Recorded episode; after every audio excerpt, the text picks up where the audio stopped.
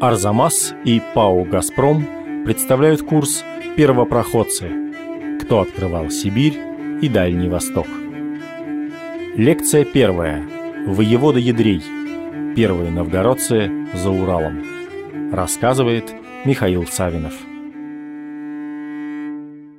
Мы, когда говорим о первопроходцах Сибири и Дальнего Востока, то, конечно, мы имеем в виду русских первопроходцев, потому что первопроходец Сибири там самый первый появился около 40 тысяч лет назад, как показывает современная археология. Конечно, речь идет о открытии Сибири для нас, для европейской России. И когда заходит речь о продвижении русских и России в Сибирь, неподготовленный человек, конечно, сразу первым делом он вспомнит Ермака. Кто-то, может быть, вспомнит, что и до Ермака у нас были такие отдельные военные походы за Урал там, в 15 веке. Но, конечно, вся эта история началась э, значительно раньше. Когда мы говорим о XII веке, о временах Древней Руси, надо учитывать, что она не выступает на исторической арене как э, некое такое единство это разные государства, выступающие каждый в своих интересах, и в основном мы будем иметь дело с одним из вот этих древнерусских государств, с э, господином Великим Новгородом. Именно его первопроходцы окажутся теми, кто первым окажется за Уралом. По крайней мере, именно они будут первыми названы по именам. На любой школьной карте у нас обычно весь север европейской части России всегда рисуется в цвета Новгорода, что это новгородские владения, вот они прям до Северного Ледовитого океана. У нас уходят, вот так огромную территорию занимают, и логично, что именно эта область у нас первая начинает граничить с Уралом. То есть первые славяне, которые попадают за Урал, это именно новгородцы. Ну, а, собственно, основной наш источник, из которого мы про них что-то знаем, это летописание. Наши летописи, это и повесть временных лет, один из древнейших русских летописных сводов, сохранившийся в виде такого комплектного э, текста, дошедшего в нескольких э, списках. Это и летописание Новгорода. Но принципиальное отличие, конечно, скажем, от 17 века в том, что источниковый материал совсем другой. Он гораздо более скупой, нет никаких актов, отписок, подробных рассказов, ничего такого мы здесь не увидим, и вообще исторический факт должен очень постараться, чтобы он попал на страницы летописи. Он должен быть чем-то вот принципиально важен. В то же время процессы расселения новгородцев на север есть, процессы какого-то их взаимодействия с местными жителями есть, процессы торговли, которая там происходит, войны, которая там происходит иногда, они тоже есть. Но поскольку все это происходит от Новгорода довольно далеко, а у Новгорода есть масса таких политических проблем здесь у себя дома. Новгород и Псков, Новгород и Северо-Восточная Русь. Для 15 века это Новгород и Москва. Проблема, которая кончилась концом истории независимого Новгорода. Новгород и шведы. Новгород и норвежцы. Вот эта проблема уже к нам ближе, но она тоже нас впрямую не коснется. Это взаимодействие Новгорода и Норвегии. Проблема будет в том, что и Новгороду, и Норвегии были нужны ресурсы севера, поэтому по какие-то столкновения были. Летопись их будет фиксировать. Но нам-то интересно проникновение новгородцев э, в Сибирь из-за Урала, как это вообще происходило, конечно, с э, такими фактами на страницах наших летописей будет довольно трудно. Но они там будут, и они довольно интересные, они позволяют делать какие-то выводы, сейчас мы о них поговорим. Ну и, собственно, самое это раннее известие о том, что русский человек что-то делал на севере, как-то был с ним знаком, они появляются даже не в новгородском летописании, там они тоже есть, она и самые такие наиболее яркие рассказы, это повесть временных лет, условимся называть ПВЛ, ПВЛ э, летопись киевская. Записывают ее киевские летописцы, и э, известие о севере туда проникает, естественно, через э, посредственно новгородцев. Киевский летописец по контексту летописного рассказа, он общается с новгородцем, с таким Гюрятой Роговичем. Этот Гюрята Рогович рассказывает нашему киевскому летописцу, как он посылал отрока, да, то есть своего там, слугу, доверенного человека, посылал его в Югру. Югра на страницах ПВЛ появляется и в начальной части в списке народов, Югра есть язык нем и соседят с самоядью на полуночные страны. На полуночные страны, то есть на север. Вот в контексте Югры сразу же появится самоядь, то есть немцы. Ну, или непосредственные предки немцев современных. Югра — это их э, соседи. Югра есть язык нем, то есть непонятный язык у Югры. То есть к рубежу XII века какие-то контакты новгородцев и приуральских и зауральских племен уже были. Тут сразу встает вопрос очень сложный, о котором много рассуждали, писали, спорили ученые, где поместить летописную югру. То ли это обские угры, да, предки хантов и манси, то ли, может быть, какое-то племя, которое живет все-таки по эту сторону Урала, но скорее всего, вот общий контекст летописных известий, сейчас это более или менее, наверное, как мнение, ну, если не совсем общее, то мнение большинства, наверное, авторов, что югра все-таки за Уралом. Что, собственно, нужно новгородцам? Что их туда влечет на вот такой север в очень трудной экспедиции? В первую очередь, конечно, это меха. Это тот ресурс, за которым пойдут в Сибирь э, русские люди еще не одну сотню лет. Будет это работать. Иссякать мех начнет только к концу 17 века, уже при полностью освоенной э, Сибири. Там начнутся первые проблемы с тем, что зверя не стало. Но пока еще в 12 веке до этого очень далеко только-только начинается какая-то разведка минимальная запасов э, соболя. Ну а, собственно, способов заполучить какие-то ценности Древняя Русь знает два. Это либо торговля, либо это дань. Собственно, по вот очень скупым летописным заметкам дань с приуральских и, возможно, уже зауральских племен пытаются собирать уже довольно рано. С этой данью сразу возникают определенные проблемы. Первое же известие, в котором да, в городском летописании появляются какие-то указания на югру, это одна очень скупая фраза о том, что вот в такой-то год были избиты печорские и югорские данники. Печора – это название, по-видимому, относившееся к жителям каким-то бассейна Печоры соседи Югры по этому списку в повести временных лет. А Югра тоже вовлекается в эти даннические отношения. Другое, собственно, что нам дает информацию о таких контактах и походах, это археология. Это наличие за Уралом новгородских импортов, предметов, которые попали вот к демопским племенам в результате торговли.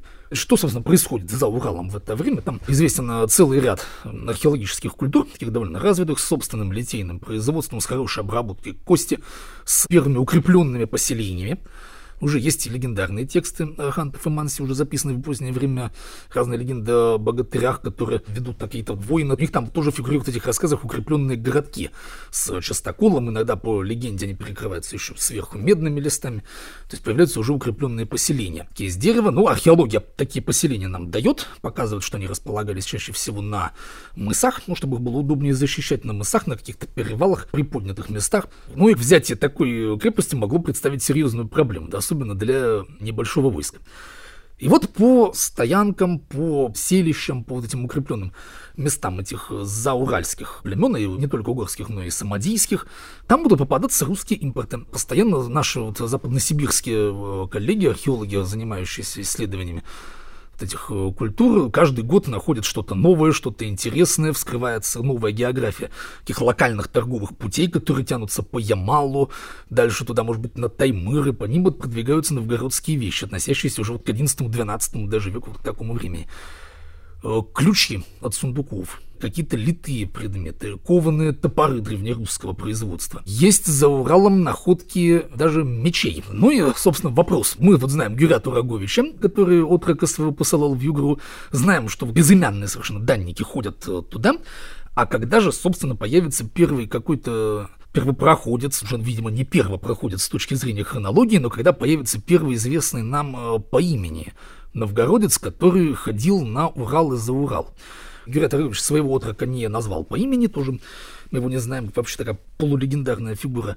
Ну а вот, собственно, конкретный летописный факт похода с известными именами – это 1194 год.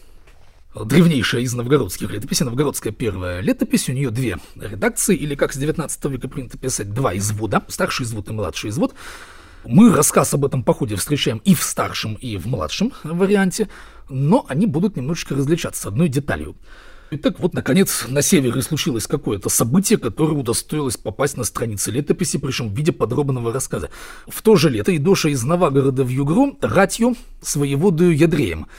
Так начинается этот рассказ – Пошли из Новгорода в Югру ратью, то есть войной. Перед нами военный поход. Э, у него начальник военный профессионал. Это воевода, это в данном случае должность.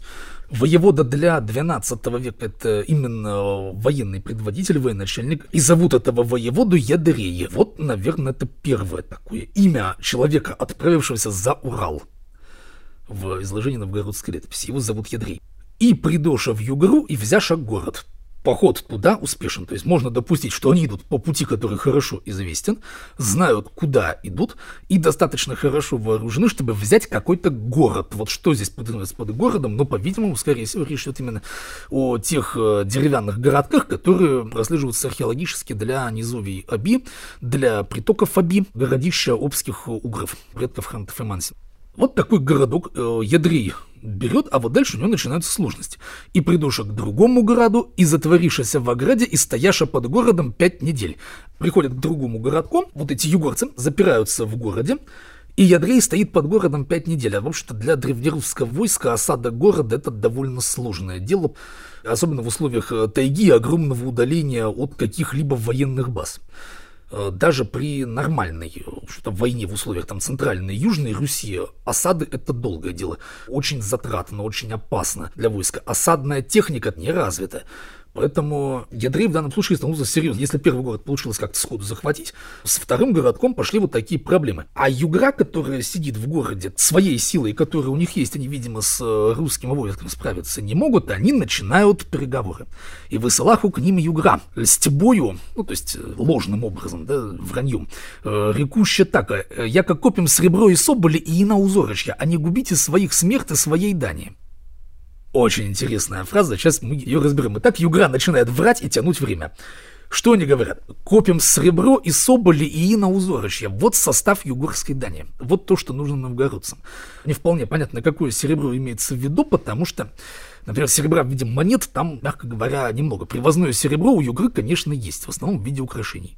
Украшения туда попадают как э, с юга в это время, тут из э, там, Средней Азии, с э, Прикаспия, вот из тех областей. Есть славянские древности, височные кольца серебра, например, находят там иногда, перстни какие-то, привески. Соболи, тут все понятно. Вот, собственно, основа Дании и вообще эксплуатации Сибири. И на узорочья не вполне понятно, что имеется в виду. Под узорочьем обычно подразумевают э, узорные ткани, если речь идет о Византии, например, вот в таких областях. То есть, по-видимому, все какие-то ценности, которые у них есть, вот они там э, копят, а не губите своих смерти своей дани. Вот еще более интересная фраза, потому что в данном случае они используют выражение э, «не губите своих смертов». То есть людей, уже связанных с вами данническими отношениями какими-то. Но получается, что война Ядрея в Югре первична. В этом плане он пришел как завоеватель. Вот взял город да, без каких-то переговоров. А в другом городе вот э, такое начинается. Они пытаются ему доказать, что, собственно, они губите своих смертей своей дани. Возможно, речь идет о том, что они соглашаются даже вот в перспективе признать эти отношения более или менее постоянными. Ну, а итог, собственно, печален. А льстящими овоя копячие. То есть, пока они врут, они копят воинов, собирают воинов. Видимо, осада Ядрея под этой крепостью, она была такой, что там могло каким-то образом копиться войско. Не вполне понятно, как он под ней стоял. вот такие вопросы, кстати, возникают по очень многим летописным рассказам, не только про Сибирь и Север, они появляются очень э, часто, и любой летописный рассказ какие-то такие вопросы вызывает. А почему? Потому что летопись пишется не для нас да не для историков там, 20-21 века, она пишется все-таки для своих современников, а им примерно было понятно, что происходит. И э, тем более, когда в летописи появляются имена новгородцев, новгородцы там, даже 13 века, там, спустя 100-200 лет, они, скорее всего, знали и родственников этого Ядрея, и родственников там, участников похода. И у них сразу картинка выстраивалась определенно. Уже лет через 200-300 это читать было сложнее, хотя новгородцам и так, понятно, было много. Итак, и Яков Скопишевой, вот когда собралось какое-то, какая-то критическая масса югорских воинов в этом городке, и выслушай из города к воеводе, они посылают из города к Ядрею и говорят ему, значит, «Поиди в город, поем с собою 12 муж вядших». Приходи в город, имея с собой 12 лучших мужей, 12 лучших воинов.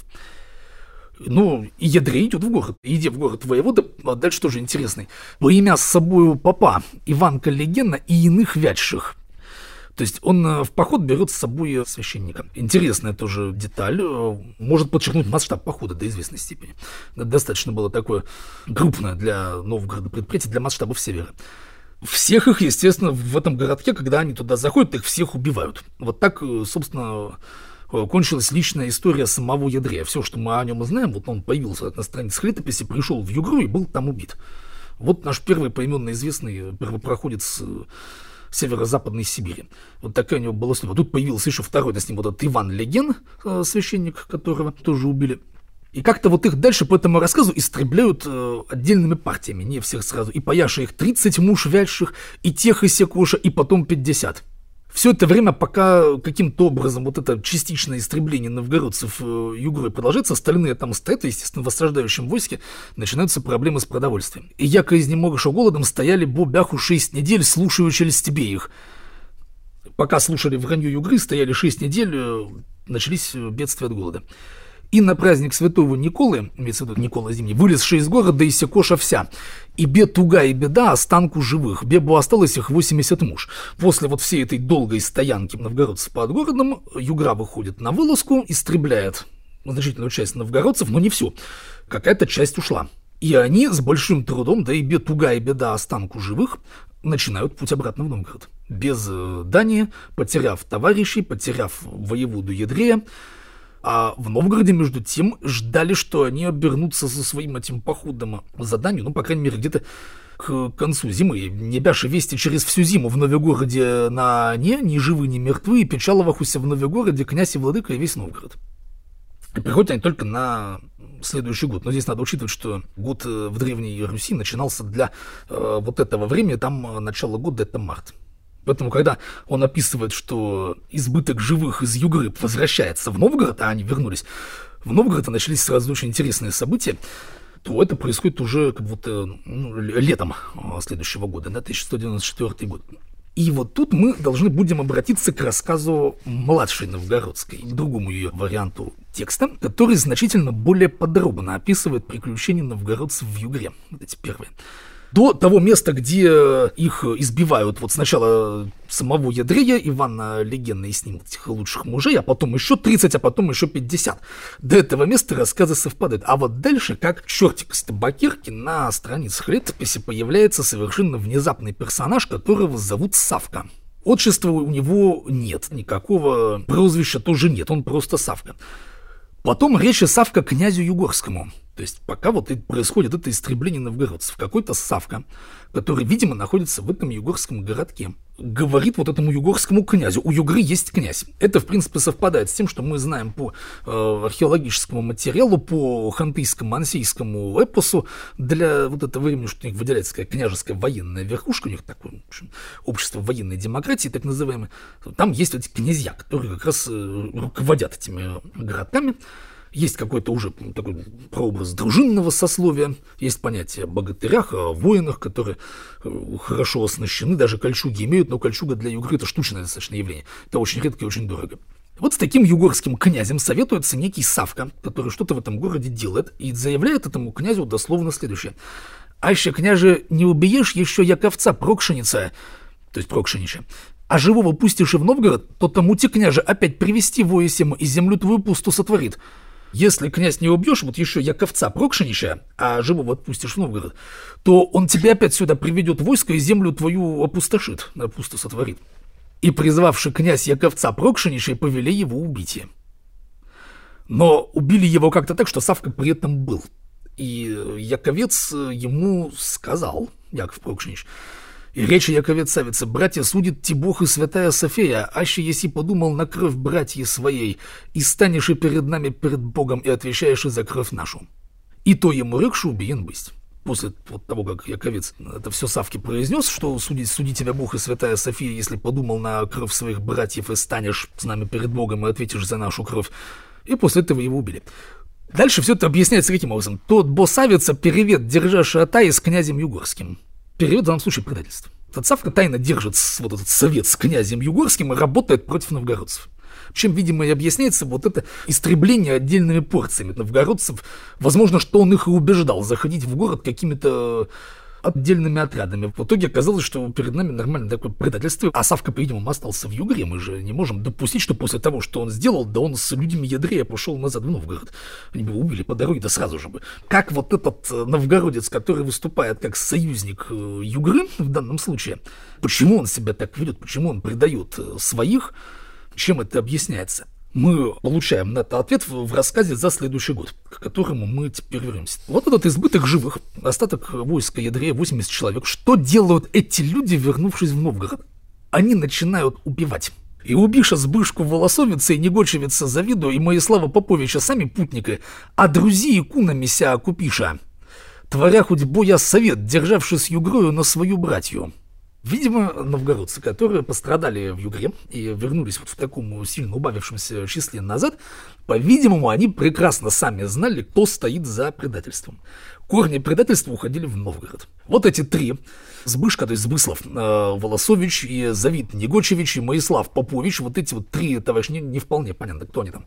Вот э, сами путники вот эти, которые пришли из Югры, вот их убивают, а, а друзья кунами ся купиша, то есть платили за себя выкуп таким образом э, спаслись от э, гнева вот этих новгородцев. Но надо еще учитывать, что мы-то знаем из э, предыдущего рассказа, что э, о них сожалели князь и весь Новгород. То есть, по-видимому, у них не было шансов избежать вот этого наказания. Когда стал известен этот провал похода, собственно, их убили бы, наверное, всех с согласия новгородцев. Потому что вся вот эта община Новгорода в целом, включая князя, она была бы на стороне спутников Ядрея. Поэтому убийство, видимо, было сочтено достаточно справедливым, и э, дальше удалось там договориться на вот этот выкуп. Что это для нас э, дает в таком более глобальном плане? Что Новгород не выступает по отношению к Югре и вот, э, к вот этим племенам, которые иногда платят какую-то дань, ну или вот в данном случае ее не платят, как нечто единое. По крайней мере, для 12 века это действительно так. Новгород — это политически довольно сложная структура, может быть, одна из наиболее сложных в истории Руси. Там постоянная и довольно сложная внутриполитическая борьба происходит. Политика Новгорода держится на балансе интересов нескольких группировок, которые могут иметь противоречащие интересы друг другу могут выступать как единый фронт, когда что-то угрожает всему Новгороду целиком, могут э, менять князей достаточно произвольно, при этом Новгород без князя это тоже нонсенс, князь всегда нужен, но они могут, например, как бы легче с князем расстаться, чем какой-либо другой древнерусский город. Потому что эпизоды изгнания князей из Новгорода, они такие наиболее известны. И вот такая, в общем, реальная политика продолжалась до 15 века, пока Москва не положила всему этому конец. По-видимому, вот этот э, процесс взаимодействия с Югрой не был э, такого общеновгородского характера. Он находился в сфере деятельности отдельных корпораций. Вот э, появилась к 15 веку даже выраженная под собственным названием Югорщина, конкретная купеческая корпорация, которая имела собственную церковь, но это уже реалии э, более позднего времени. В данном случае, ну, тоже, видимо, какая-то родовая корпорация, занимавшаяся взаимодействием с Югрой, получавшая от этого выгоды, посчитала, что общеновгородский поход будет ей невыгоден. Он сломает какую-то вот систему отношений, более или менее отлаженно, это и. Может быть, э, конкретно этим товарищам кто-то и дань платил, потому что сепаратные военные походы из э, Новгорода могли иметь место.